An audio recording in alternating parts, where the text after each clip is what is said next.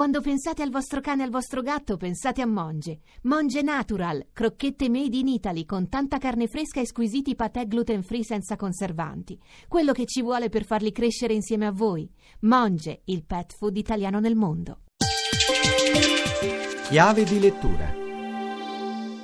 Buonasera ad Alessandra Rauti, a Chiave di lettura. Caterina della Notte, edito da Piemme, romanzo d'esordio di una nota firma del giornalismo, Sabina Minardi.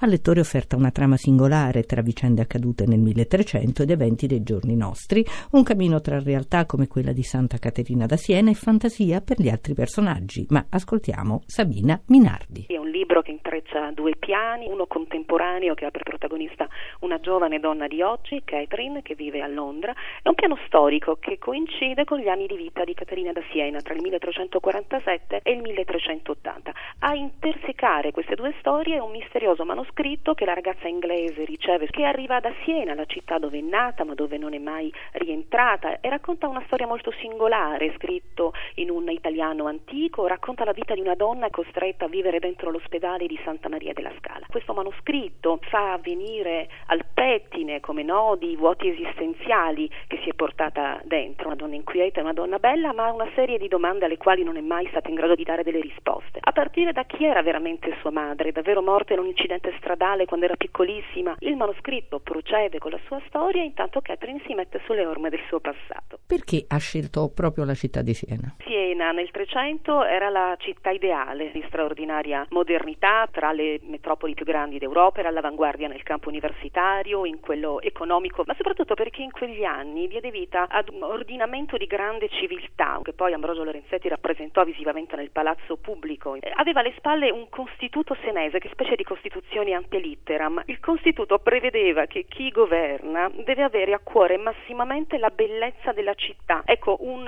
posto che impone ai suoi governanti di amministrare tenendo a cuore la bellezza, penso che sia un'epoca da richiamare assolutamente ai giorni nostri. Dunque sia una città ideale, ma descrizioni storiche e artistiche magistrali, come ha fatto?